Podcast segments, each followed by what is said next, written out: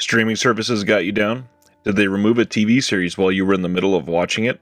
Did they delete a film that you previously paid for? Physical media is the answer to these problems, and the Disc Connected is your guide.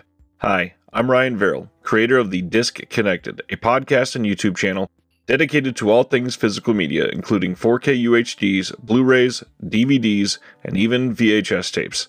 Each week, The Disconnected releases an interview with an industry professional like director Sean Baker and hosts a live show with a guest to highlight all of the boutique physical media releases that were announced in the seven days prior. Following these announcements, the guest and host also discuss a topic in film. Previous topics have ranged from favorite films directed by a specific director to impactful films that are directed by women. You can find the Disconnected on the podcast service of your choice or on YouTube. I hope to see you in the live chat.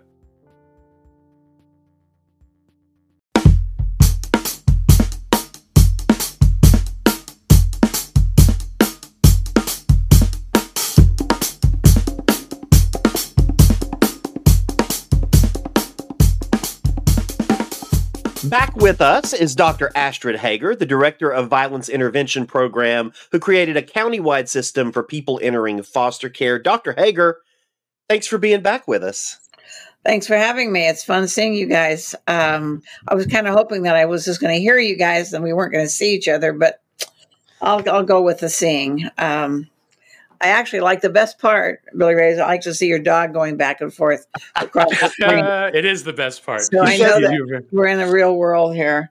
Yeah, he does um, that a lot. The other one sits quietly like an angel, and the other one's like, "No, I got stuff to do." Yeah. yeah, well, I mean, I think this is. I think it's always interesting for us to discuss issues that are pressing on my brain as as a, a bureaucracy or a society thinks they're they're reacting to a, a, crisis situation, but they're doing so in a way that uh, challenges us professionals to figure out how to get around them. Uh, because we're really the ultimate goal here is that we want to protect kids, but we also want to protect them in a way that uh, gives them a future. Uh, and I do recognize the fact that foster care is far from what it should be, and taking kids away from their nuclear family is fraught with all kinds of bad outcomes.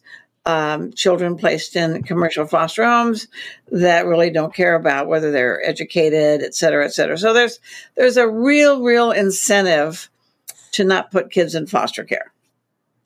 Um, I recognize that. Yeah.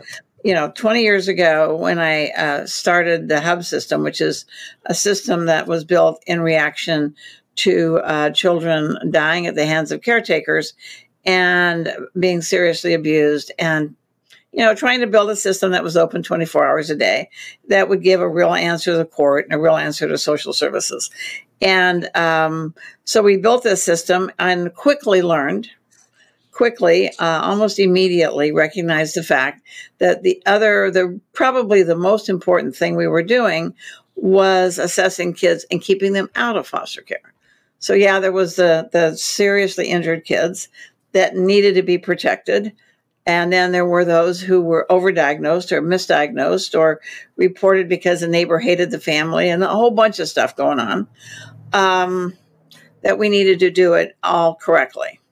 Uh, and, and it went both ways. Went to protection and it went to keeping kids out of uh, a, a system that was inherently bad and hasn't gotten much better. So um, there are obviously exceptions to this. And I know people are going to react and say, you know, my foster parents were wonderful. Absolutely. There are some of the most amazing human beings as foster parents. And then there are others that see it as a means to pay their mortgage. So let's let's look at it from the standpoint of what's the current trend is in, in certainly in LA County and in the state of California. And they have a committee looking at this. And the idea being is let's sustain kids in their home rather than detain them into foster care. And there is uh, a way of doing that. And that was a system that we built 20 years ago, which was if you think a kid's at risk, there's a law in California that says you have to report, report it, and then come into a center where you have experts and social workers and mental health professionals who are going to look at everything and decide that if we can sustain the child in the home, that we'll figure out how to do that. Let me give you a couple of examples of of uh, situations where uh, a um, a caring community can r- rush in or walk in or saunter in and keep a family uh, uh, intact and figure out how to help that kid grow. So early on in my career, I was asked to see a family of three children, and um, and they and Department of Children and Family Services was in the process of detaining these children away from the mother and the father, and they were going to put them in foster care. And the, here's here's the story that went with this case.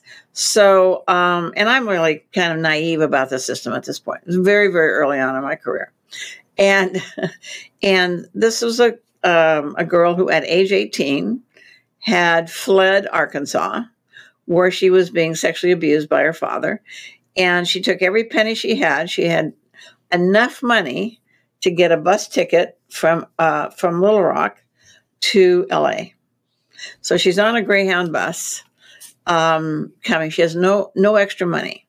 She knows she's going to get off the bus in LA, and then she doesn't know what she's going to do. But she's sitting next to um, a, uh, a, a Mexican male who was work going working the fields. So he was a migrant uh, picker uh, all over uh, the U.S. and he would go where the crops were, etc. So he's sitting next to her, and he notices that she's doesn't have anything to eat and she's traveling with a small bag. So he shares his lunch with her. Good guy. Nice guy. And when she gets off the bus in la she goes home with him. These three kids are a product of that relationship. He doesn't speak english. She doesn't speak spanish. A, a side thing on this was that the kids developed their own language so the kids had a very interesting language because there was no TV in the home. So they weren't hearing uh, English spoken much. Well, the mother having three kids, and now she's like 23 years old. And how did she get to the market with a baby and two toddlers? How do you cross streets? How do you keep kids safe when you got to go get groceries and you have two hands and you have four, three kids? So, what she did is she carefully uh, tied the baby which was like three to four months old, uh, in the or maybe a little older, in the crib by his ankle, and uh, with a soft restraint, and took the two children that were bigger and walked to the market so she could get food.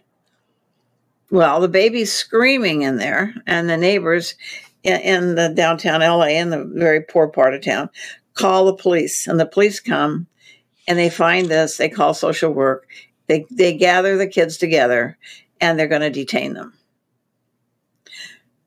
What did the mother need from us in order? She loved her kids. What did she need in order to adequately provide for them? She needed a double stroller, right? That was a, maybe a $200 investment on our part. And then pulling her into our ongoing clinic that would follow her and make sure she was hooked up with two things with healthcare and with uh, with developmental intervention for the kids and and with food banks. It was it what the kids didn't need to go to foster care where the foster parents would never be able to understand them because the kid had they had their own language. So it was a matter of what was appropriate for that child uh, I mean, and, and it wasn't it wasn't difficult. Yeah. Early on in my career, I the, the courts would send kids to me to be seen. Who, for example, uh, an eight-year-old um, girl who started her uh, went through her uh, menses and started her period when she was eight years old. She had premature uh, uh, menarche, and um, here she was, and she gets reported because she's got blood in her underwear when she gets to school happens to be her birthday. She's detained six months later after her, you know, nobody's touching me, nobody's touching me, nobody's happening, nothing's happening. The judge says, go see Heger. She has obviously estrogen effects on her body. She's obviously mature. Nobody really picked up on any of that. She's got a very normal exam for, for her kid in her uh, Tanner staging, and she went home. So it became obvious to me that the system wasn't working for in any way, shape, or form, both directions. Underdiagnosis, overdiagnosis, inappropriate responses. Early on, when I had my clinic in a trailer, probably 30% of the cases that I was seeing were inappropriate. Um, and uh, so we built a system that was appropriate. And with VIP, we did a little extra. We tossed in a nonprofit that would do mental health and would raise money to buy that stroller. Right. Right. So the idea being is that kids needed to have an appropriate response. I mean, you can see that, right? Yeah, Yes. that makes total sense. And what's so interesting about that too is that if, when you tell that story about the the girl from Arkansas, I think a lot of people, if they hear that story, their reaction is immediately going to be, "Oh, she shouldn't have kids. How dare she tie her baby to a crib?" and blah blah blah. And parenting's not easy, right? No. Like being a parent is not easy, and a lot of people, like you said, they love their kids. They're doing the best they can, and they're doing Right. the best they can in really bad situations. I feel like we've lost a lot of grace for that in this Right. country. No, we have. We have. And we've lost, you know, a lot of a sense that uh, people who are poor don't need us to take their kids away just because they're poor or they're living in a garage. What they really need is for somebody to come in and say, How can I help you? Which is, our, course, our motto here. Uh, what do you need? How do I hook you up with services? Are you getting health services? Did you get immunized? Do you guys have enough food? I mean, we have a food bank here on that goes every Friday. We have clothing in the basement. We have whatever we think we need. And we have resources where we go and help them.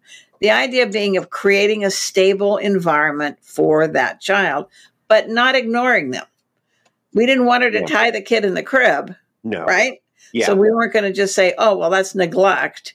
So we're going to look the other way. So the current trend right now, and we can talk a little bit about what we would recommend or like what I would recommend, but you know, let's just see how loud I can yell about this.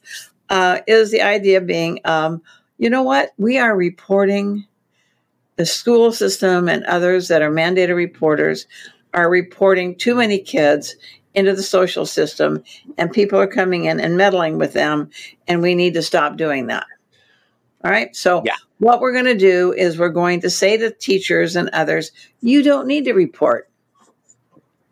You know, we're not asking you because neglect is what makes up 75 to 80% of the calls. So just no, you decide. We know whether they should you should call. So let's talk about that for a second. Yeah. We're going to have a community response that will support the family so that they can keep their kids. My point is, how do you know the family needs help? If Yeah. you aren't asking them to call, I, I see the idea of mandated reporting as a means of a family putting their hand up and saying, I need help. Right. yeah, So, so is this tre- is this trend away from mandatory reporting? Your issue with it then is that you don't have, or at least if they're not reporting, there's not going to be a qualified mental health professional or doctor overseeing that child. That's actually the issue. Whereas they might use the stories that you related as a reason to not report. You're saying no, they need to report and let us review and take a look at what's actually Mhm. going on in the home. So, what do you think is driving the desire to get away from mandatory reporting? Well, I think there's, um, I mean, I think that their motives are fine. Their methods stink. Yeah. Okay, the motive is parents should be able to keep their kids.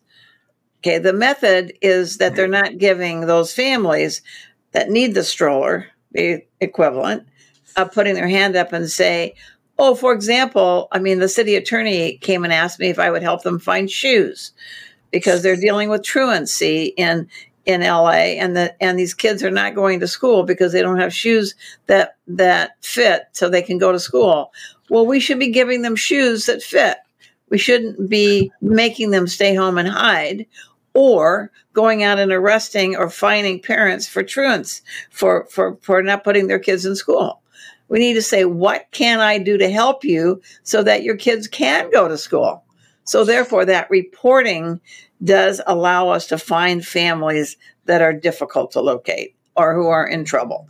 As you know, Erik, during the pandemic, the social workers in LA County were given permission to not go out and go into homes.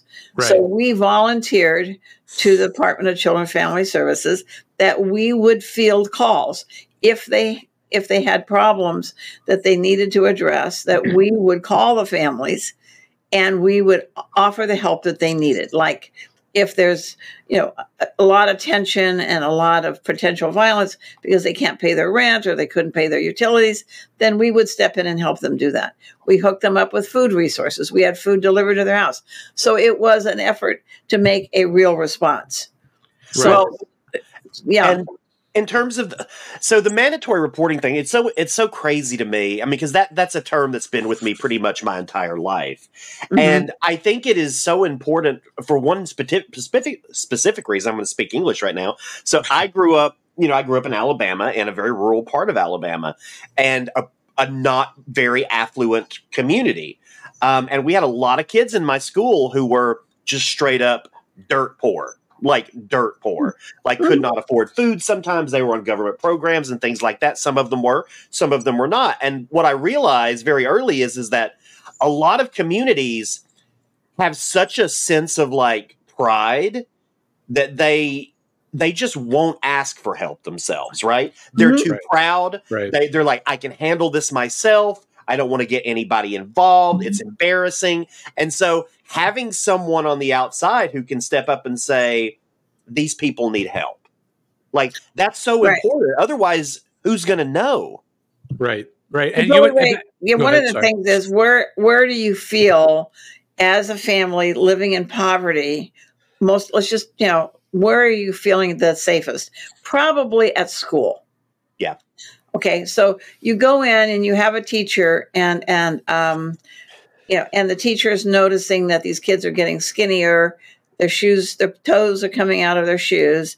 Their clothes are dirty, um, and and they don't bring a lunch. They, you know, I mean, they're on a government school. Pro- that's fine. They're getting food at school. What's happening to them over the weekends when they don't have access to food uh, at school, etc. So the teacher calls in a report of uh, neglect. Says, "I'm worried about this family."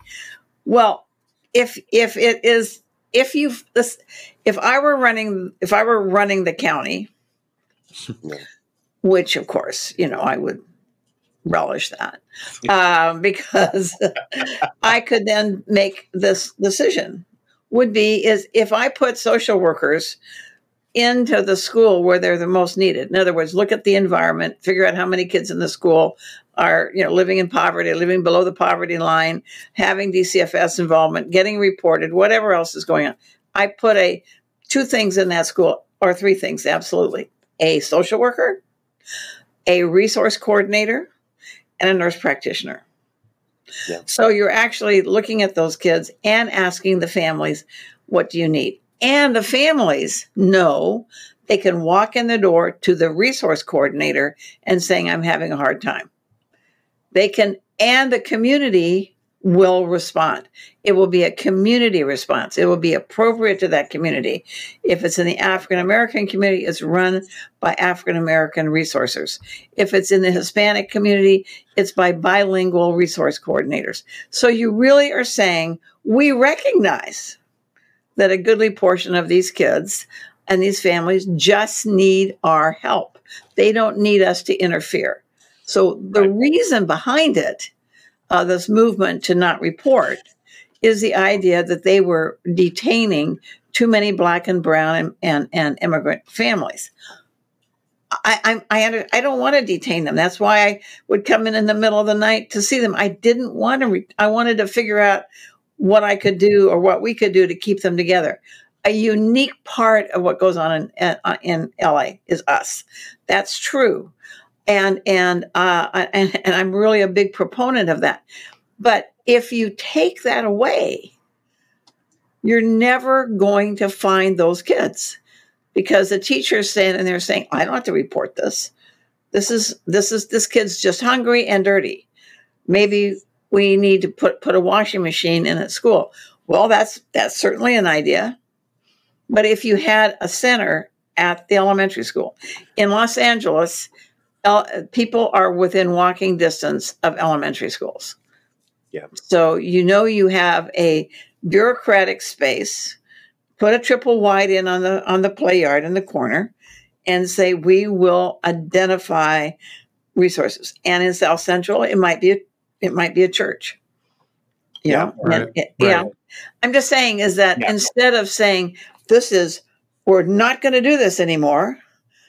So so let me I'll tell you where I what I'm hoping we do. Okay.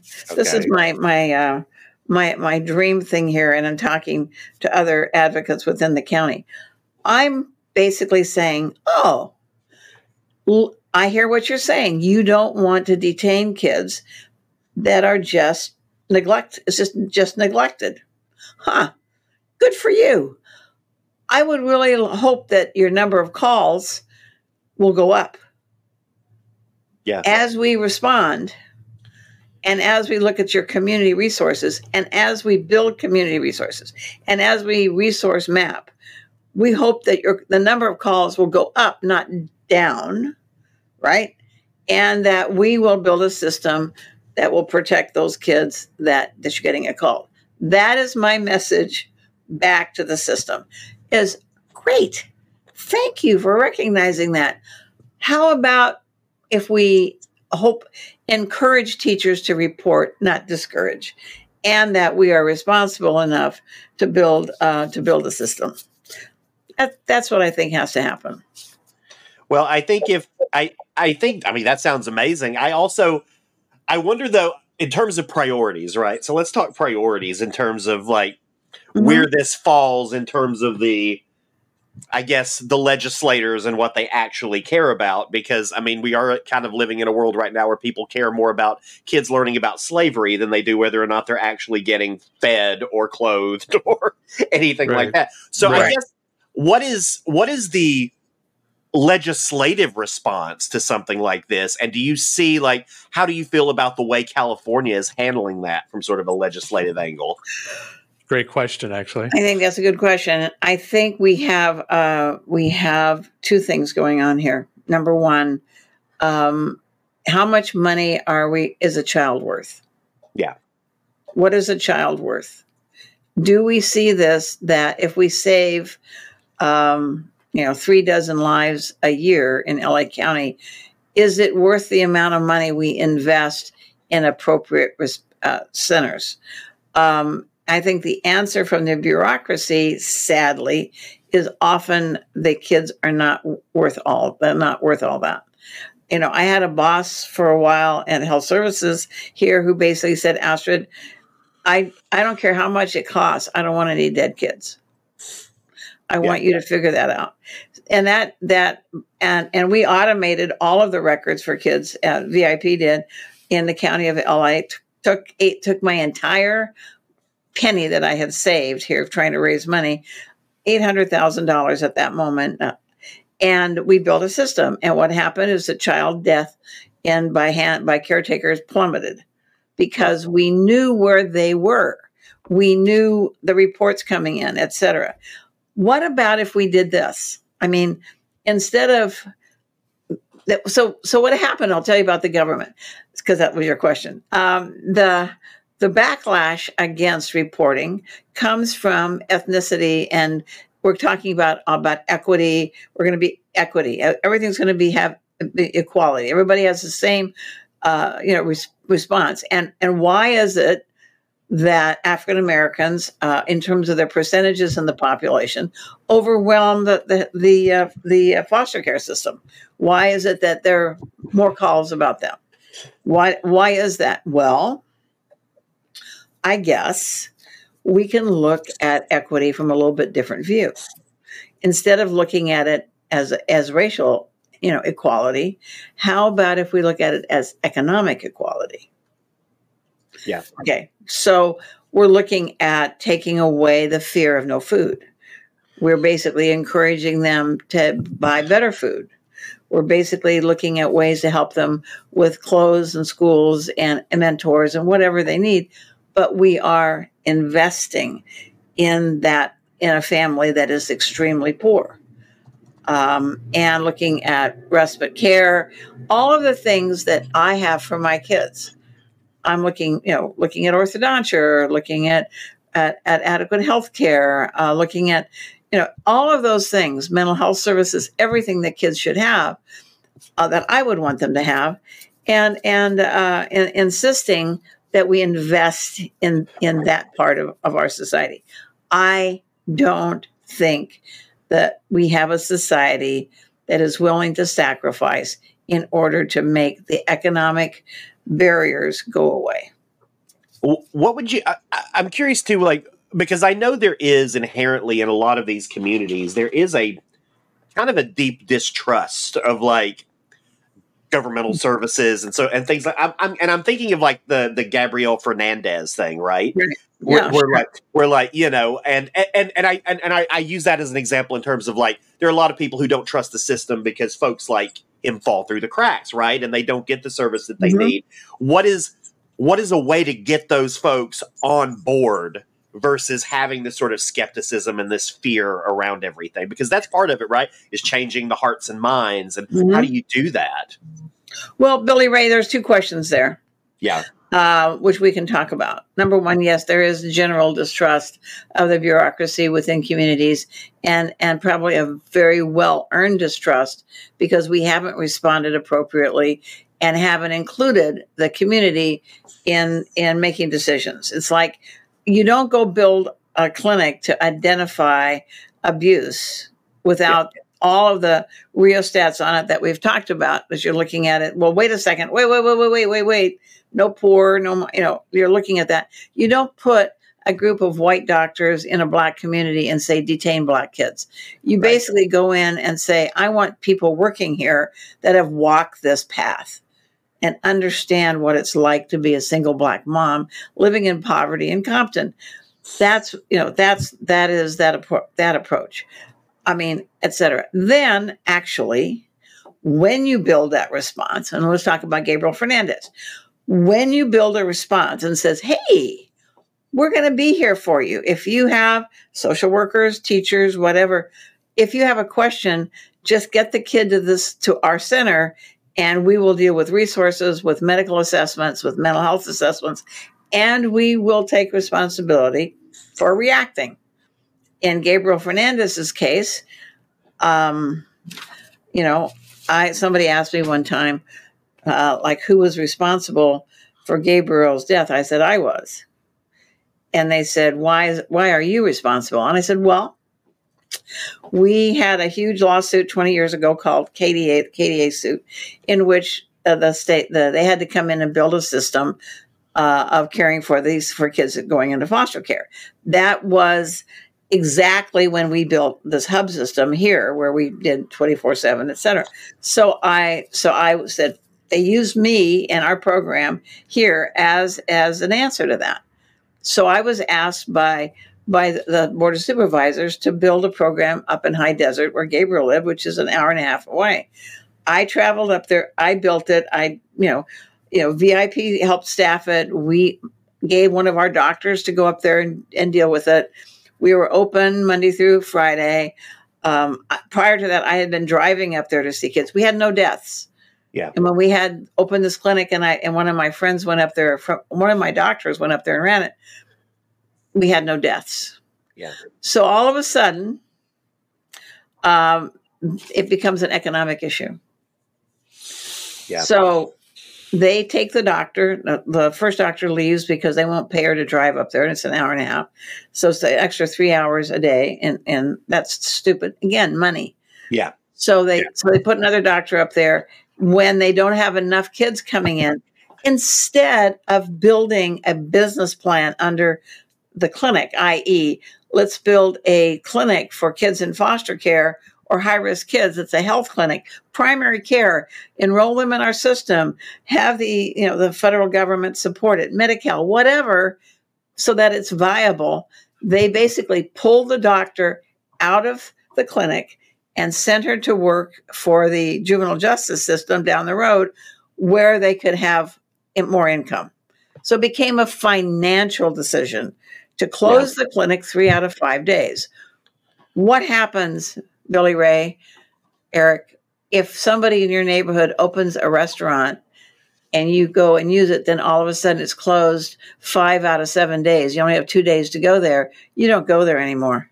No. Yeah, it, no, no. It, it, reduces. And, and the, the crazy thing about that is there was need for a clinic like that up in Palmdale. And they, instead of fostering that, instead of growing that, they actually sort of just, yeah, we put a doctor there, nothing happened, we pulled them out as evidence. Is that correct? Well, like, they, they said they had the clinic and they told DCFS and the sheriff we're here we are. We did what the Board of Supervisors asked us to do because Mike Antonovich was a supervisor then up there.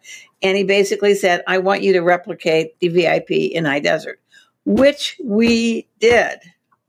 Yeah. But it was not financially a big gunner for them mm-hmm. because they didn't go the extra step, which was to create a, a primary care under it integrated into it so they could not only see the kids and and screen them but follow them. So that that's our model and and that yeah. works. So so when you close the clinic yeah. three out of five days what happens to the sheriff and to dcfs they say oh well i guess it's not important for me to get the kid there so i'm not going to do that. I, and, and being told by the bureaucracy, we have provided you with a clinic. You don't need to drive an hour and a half to see Dr. Heger in her cl- in her clinic and her staff down there. You know, we we want to spare you that inconvenience. So they they it, they never used that restaurant. Yeah. They just didn't. They forgot about the hub. They they didn't want the hub because it wasn't open when they needed it. Right. Right. Yeah. Right. Yeah. I mean, no, that's yeah. I, what's crazy to me is like it's all it's always all you ever hear is like, oh, it's a money thing. It, we it's not efficient to keep it open or something like that. And I'm like, it drives me insane when I see a good example.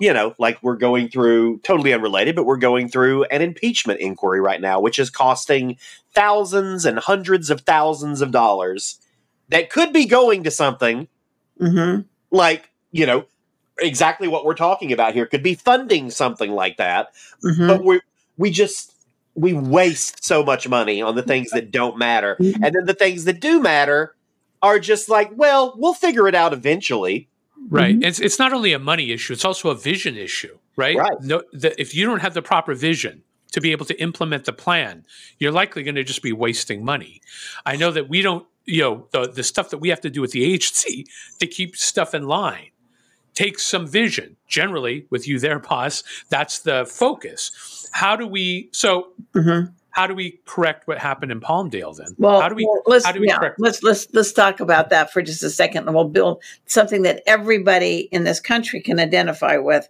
When you are in a small community or a moderate sized community or even a big community, you know that you have an emergency room that has the ability to deal with your trauma, with your heart attack, with you know your appendicitis, with your trauma, with an automobile accident, and everyone has access to that resource. It's kind of like communities have police, communities have social workers, they have health care.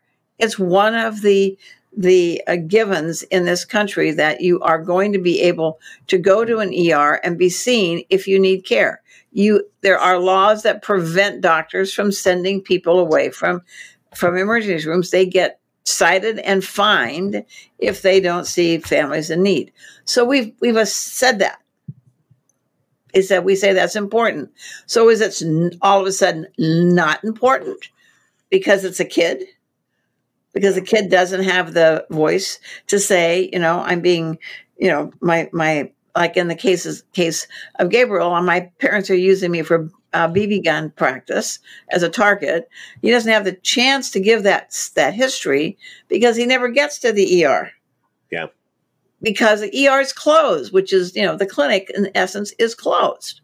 Yeah, uh, you know it's like when you build up an expectation that you're going to have an emergency room in a community, the, the community begins to rely on that. Like, I know if I'm injured, I will go there and somebody will take care of me.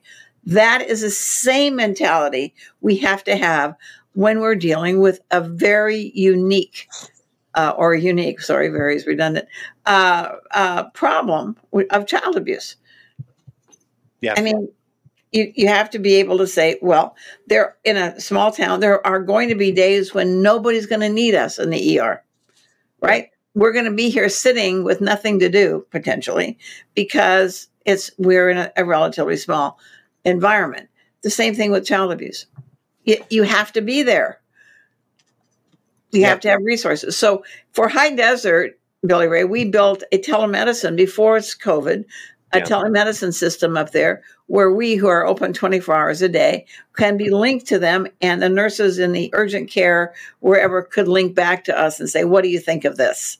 Yeah. So it wasn't like we were just isolating them. We were saying, listen, let's all work together as a team. Um, the problem was that we had individuals within the bureaucracy who basically didn't, who, as they said, I don't have a bleeding heart, didn't think they were that important.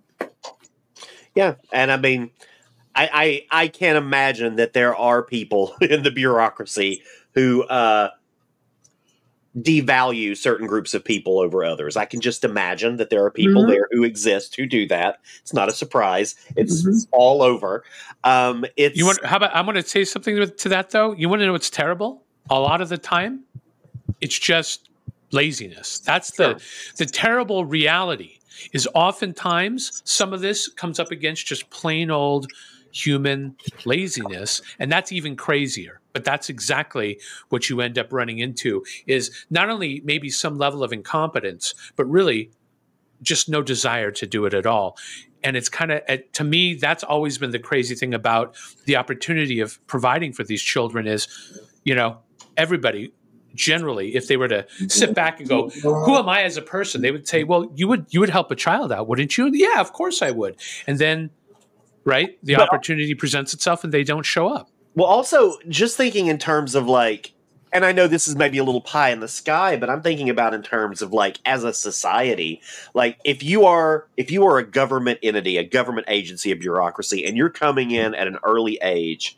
And you're helping, you're genuinely helping a family. You're helping kids stay with their families. You're helping the families find ways to make this, make all of this work maybe you're going to instill in these kids that you're helping the idea that the government isn't evil and out to get you.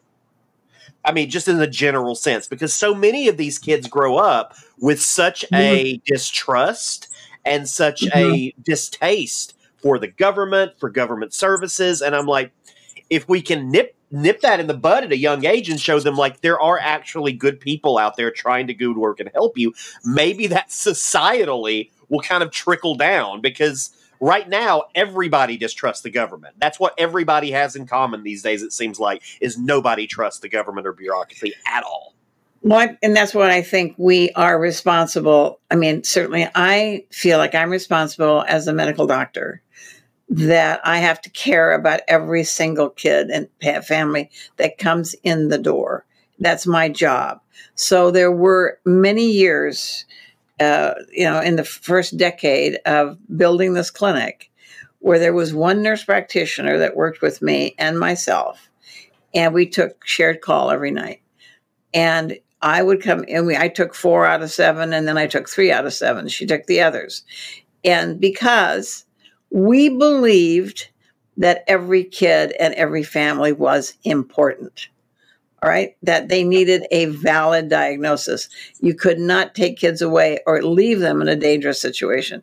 We decided as medical professionals that they were important. The bureaucracy followed along behind us and basically said, Wow, that's amazing that you value these families and these kids because they are poor, they're minority, they're immigrants. We are not sure that we value them. You know, I had a hospital administrator at one point say to me, You know, Astrid, I, I see what you're doing and you're starting this elder abuse program and you're doing all this other stuff with the teens and stuff. I just want you to know that I don't care what you do for black or brown women and children. you know, and that kind of like, whoa, wait a Yeah. second here. Um, and I, I think that it's a matter of what we make important. That's that's that's. I'm curious, uh, kind of on that, because right now we're dealing with, and and I'm not. I don't want to get into the political angle of it because there's so many different hot takes. But like, you know, there is, regardless of of how we deal with it, there is a crisis at the border. There is like we have a flood of people coming over more than our infrastructure technically can handle right now. Mhm. how do we knowing that some that the majority of those folks coming over are families right are, are Mhm. you know our kids and their families how do we how do we make sure that those families are also you know whether they're here permanently whether they're here for a little how do we make sure those families are being taken care of and that their needs are Mhm. being addressed and do we have the infrastructure in place to be able to serve them Uh, the last, the answer to the last question is no, we do not. Uh, Yeah. If I could figure out a way um, to deal with two things in our society, one one is well, obviously poverty is an overarching one, but immigration and housing, uh, the homeless, then I could be president of the United States right now. Um, I mean, because obviously nobody is really, there needs to be a concerted effort that really looks at how do we take care of the people that are uh, affected by this, not how do I run for reelection or how do I get donations for my reelection campaign, or is it politically correct on the in in South Texas to talk about immigration across the border? You know, obviously, if you want to get elected down there, you don't talk about uh, being pro-immigration. I believe that this country can absorb a, a tremendous number of immigrants here. And I think we should be building a system that deals with, you know, their health, well-being, mental health, where they can, you know, where the helping them find housing, helping them find jobs, just like I think we should deal with the homeless. Maybe next podcast we'll talk about the etiology of, of homelessness, uh, which is Yes. a big, huge Yes. burden, a burden Yes. for me, which we ignore, and probably sooner than later talk a little bit about that. But I do think, I mean, I'll, I mean, it is. We live in a society that's driven by money. Yeah. Okay. It is a financial thing. It is. Um, it's a glib answer for somebody that's running the system here in county to tell me, "Oh, the homeless people really are so anxious for me to move them into a repurposed uh, uh, uh, motel, okay, or hotel."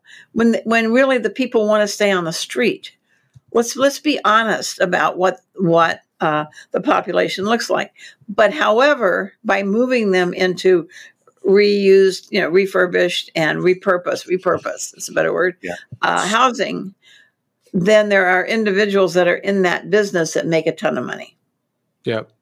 Okay. Yeah. and- Yeah. right. So when I say, oh, I have, look at, I have a guy that, that builds, uh, uh, housing units that I can, that, that Erik and I can put together with an Allen wrench. I'd be happy to do that. I know how to use one of those. Uh, and it's, it's waterproof, it's fireproof, and they, and it has a porch out in front so they can sleep outside if they want to. And it has a central, you know, uh, place for food, for therapy, for education, if you're talking about mothers and kids. And the guy will come in and build a factory adjacent to it so that we'll teach the working poor how to have jobs and build more housing, et cetera. And it's just turned down flat. Yeah.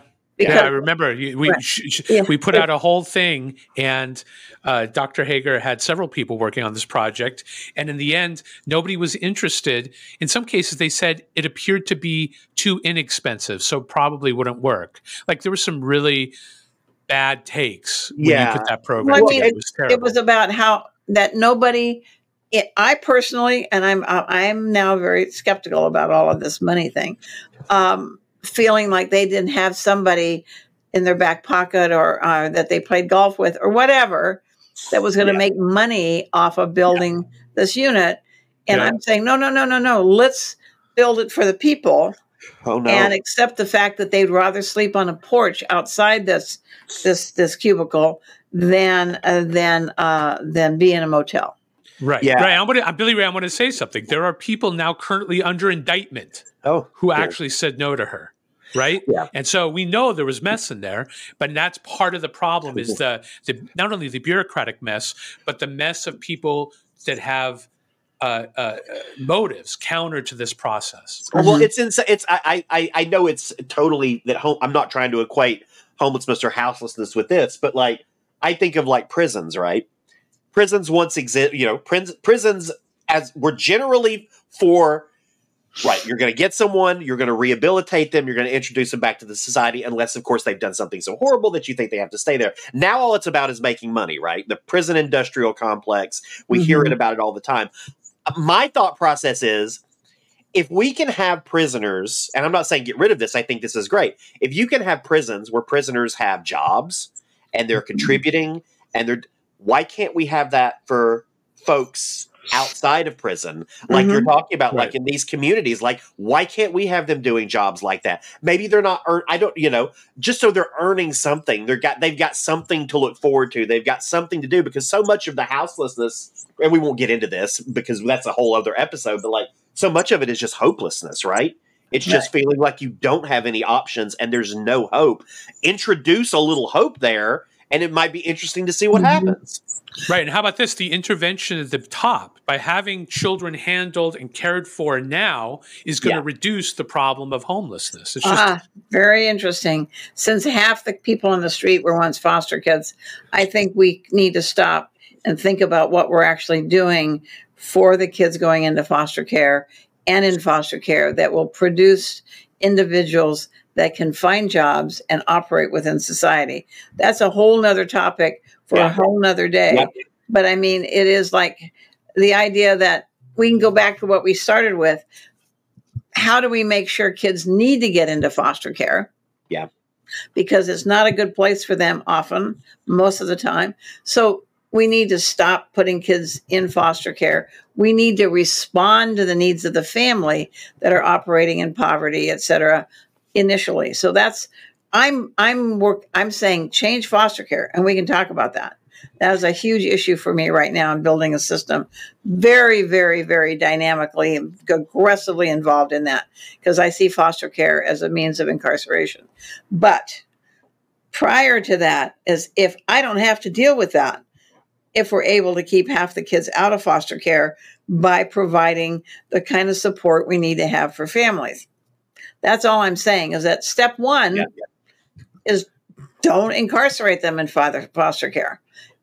And if you do, then the next, our next, we need to talk at length about the feeder factor for homelessness that comes out of foster care and how do we change foster care in such a way that it's not the feeder factory of the kids going out on the streets.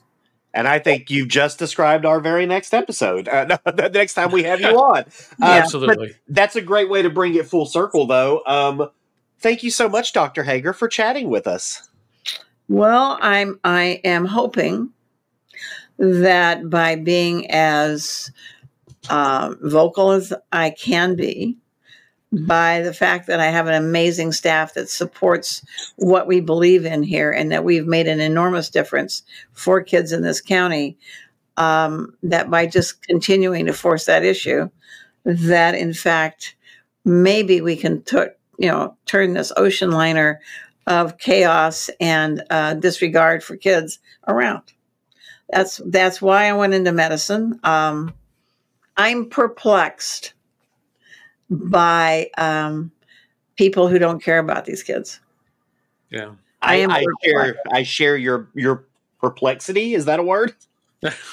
I share I share the perplexity, especially when I see what we're prioritizing. It just Right. boggles my mind. You know, I think you guys are doing an amazing job by bringing issues out, and and I really want to to let you thank you for that. Uh, thank you for letting me uh, verbalize my my despair. Um, there are moments when I feel less despair, and and now is one of them. So thank you for that. Well, Thank thank, you, you, so well. Thank you so much for joining us, and we look forward to talking next time. All right,